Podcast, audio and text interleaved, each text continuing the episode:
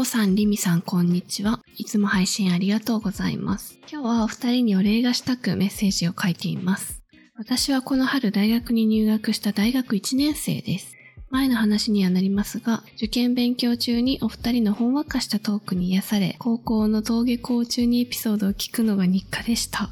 入試会場でも周りの空気に飲まれそうになった時、キコとリミを聞いて心を落ち着けていました。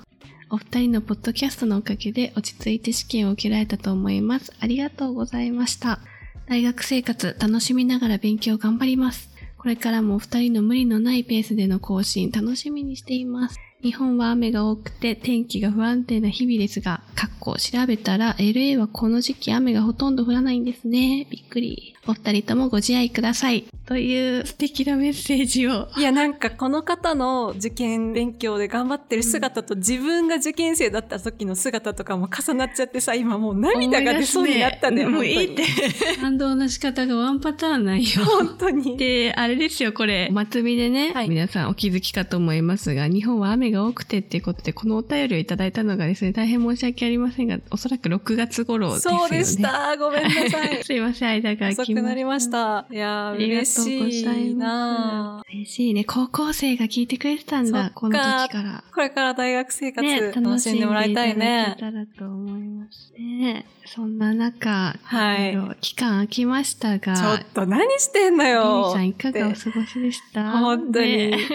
いや、最近はね、昨日まで一週間ぐらいお仕事とかもお休みしていて、ちょっと隠居生活を送っておりまして、ほ私、カリフォルニア州のロサンゼルスっていうところに住んでるんですけど、そこから車でコロラド州の方まで合計14時間かけて行ってまいりまして、う。あ、ロードトリップ的な？そうです、そうです、ロードトリップしてまいりました。いいですね。なんでコロラドなんですか？科学のお仕事の知り合いの方がそこにロッジを持って行って、うん。で、ちょっと来ませんかっていうふうにご招待いただいたので、行ってきまして、そちらに。いやーもうね、日本でもアメリカでも行ったことないぐらいのど田舎に行きましてロッジ周辺はもちろん電波はないですし、Wi-Fi がかろうじて、まああったとはいえ、もう YouTube の動画見ることさえままならないみたいな、結構本当の隠居生活みたいなのをしてきました。へえ。コロラドの今田舎でね、休み期間過ごしてたって話だけど、コロラドはそもそも何を楽しむ街なの？コロラドは、まあ、自然が多い州ではあるかな。デンバーっていうそこそこ大きな都市はありつつも、私が行ったところはパゴサスプリングスっていうね、結構田舎の方で、で、そこ温泉が湧いてるんですよ。うんっていう感じのところに行ってまいりまして、ハイキングとかして楽しむの何して過ごしてたんですか？まあ、ハイキングしましたね。滝を見に行ったり、ねマイナスイオン浴びまくって。滝行きたいんだよな、私も。いや、い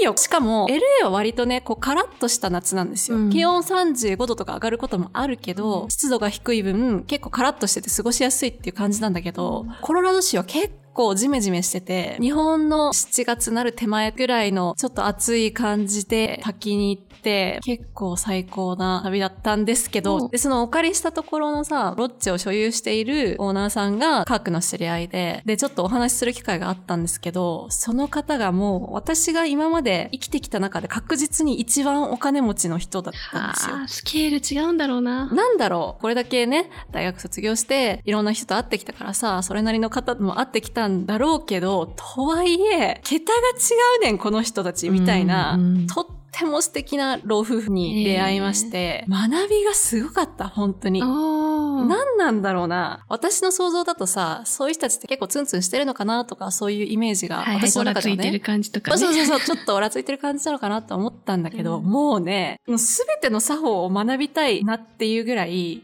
ああ、そっか、こうやってこういう人たちってお金持ちになっていくんだっていうのが、合計2、3時間ぐらいしかお話できなかったんだけど、学べて、うん。その老夫婦の話をお伝えすると、その方たちはコロラド州に住んでるわけではなくて、別荘みたいな感じで、アメリカの全土にもう何個も別荘があるわけなんですよ。コロラド州にもあるし、ワシントン DC、ニューヨーク。で、本拠地はテキサスのヒューストンだけど、まあいろんなとこ行ったり来たりしてますみたいな。え、ごめん、聞き逃してたかもしれないけど、その人たちは別荘荘を民泊みたいな感じで貸し出してて、そこにリミたちが住んでたみたいなイメージ合ってる？そう。えっとね、その別荘を、まあそのお客さんに貸し出してるみたいな感じ。だから各がお客さんで、はいはい。ちょっと人づてに緩くやってるみたいな感じなのかな？そうそうそう。で、お金とかを取ってるとかではなくて、まあ、あの、ごひいきにしてくださる方たちを招待しますよ、みたいな感じで、コネクションを大事にしましょう、みたいな。稼ぐ必要ないですもんね。はいそう、ないんです、ないんです。す。で、たまたまね、その、ご夫婦はコロラド州に来ていて、うん。まずすごい細かいとこでさ、気づいたのが、人の名前をちゃんと覚えるのがすごく上手で、で、それなんでそんなこと思ったかっていうと、私さ、名前リミでしょ、うん。で、リミっていう名前って、アメリカ人の人からするとめちゃめちゃ発音しにくいのよ。うん。で、私、英語で言うときは Rimi っていうのね。うん R-I-M-I だから Rimi って言うんだけど、みんな最後の方まで私の名前呼ばないみたいな。発音の仕方がちょっとよくわかんないから。なんだけど、そのご夫婦はもうすぐにちゃんと覚えてるのよ。で私の名前を呼びながら会話をしてくれるわけ。そうなんかそこがね、いや、私できんだと思って。やっぱさ、相手の名前ちゃんと覚えてるかなとかさ、考えながら会話をしちゃうんだけど、うん。その人のことをもっと知りたいっていう風に、こう、考えながら会話してくれてるんだなっていうのが。すごい伝わってきて。仕事とかでもそうだよね。こう、はい、うん。はじめましてうんうん。で名刺交換してさ、いきなりすぐさ、ちゃんと名前をさ、呼べる方とかいるじゃない。なんかそう。いうのを見た瞬間に、よね。あ、私もちゃんと意識しなきゃって、なんかそれだけでさ、本当印象違うしさ、この人にいろいろ話そうってね、気持ちにもなるしね。そう。そう違うし、あ、こっちのことをちゃんと考えてくれてるんだなって。まあ、たかが名前だけなんだけど、うんうんそれでもすごく感じて、そその人たちって何やってた人なの？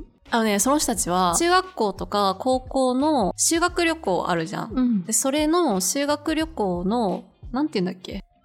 まあ、旅行会社みたいな感じかな？学校用の旅行会社みたいな感じ。代理店みたいな感じなのかな？パッケージ代理店って言えばいいのか？作って手配してくれてんのかな？うんうんそうそうそうそう、いろんな手配をしてくれる会社を営んでいて、で、その方たちが作った会社が、まあ、アメリカで一番最初に学生用の旅行の代理店を作ったはあ。方たちで、最初は旦那さんは学校の先生でもともとだったんだけど、まあ修学旅行とかに行くってなった時に、いろんな手配をしなきゃいけないっていうので、自分で会社を作って、自分の会社で旅行を計画していこうみたいな話になったみたいで、作ったらしいのよ。っていうので、まあ、貴重な体験をさせてもらいまして。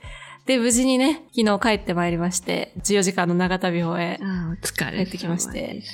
はい。ねえリミがこう感化されていてね、ちょっと、みたいな。お金持ちと会ってくるから、みたいな。ちょっと私たちもね、やらないと、みたいな感じで。ね、ちょっと我々もね、週に1回、無理やり時間作って、これからについて語るみたいなね、時間を設け始めたんですよね。その話をした時もさ、そのロッチの電波ギリギリの、もういつ切れるかわからないみたいな状況のところで通話して。いや、こんなことがあったんよ、つって。そう、やりましたね。ね、こちとら出張先で深夜だったか朝だったかで 電話してみたいな。そうだよね。変な時間だったよね。ちょっと電話していい？っちゃってお互い。ちょっと高まっちゃってね。まあ、頑張って目指しましょう。そういう方たちをね。あのお金の余裕は心の余裕っつって、はい。もっとこれからもね、世の中のの高校生をね、大学受験もっとまたね、モチベートできるように、はい。そうだね。頑張っていきたいと思います。はい。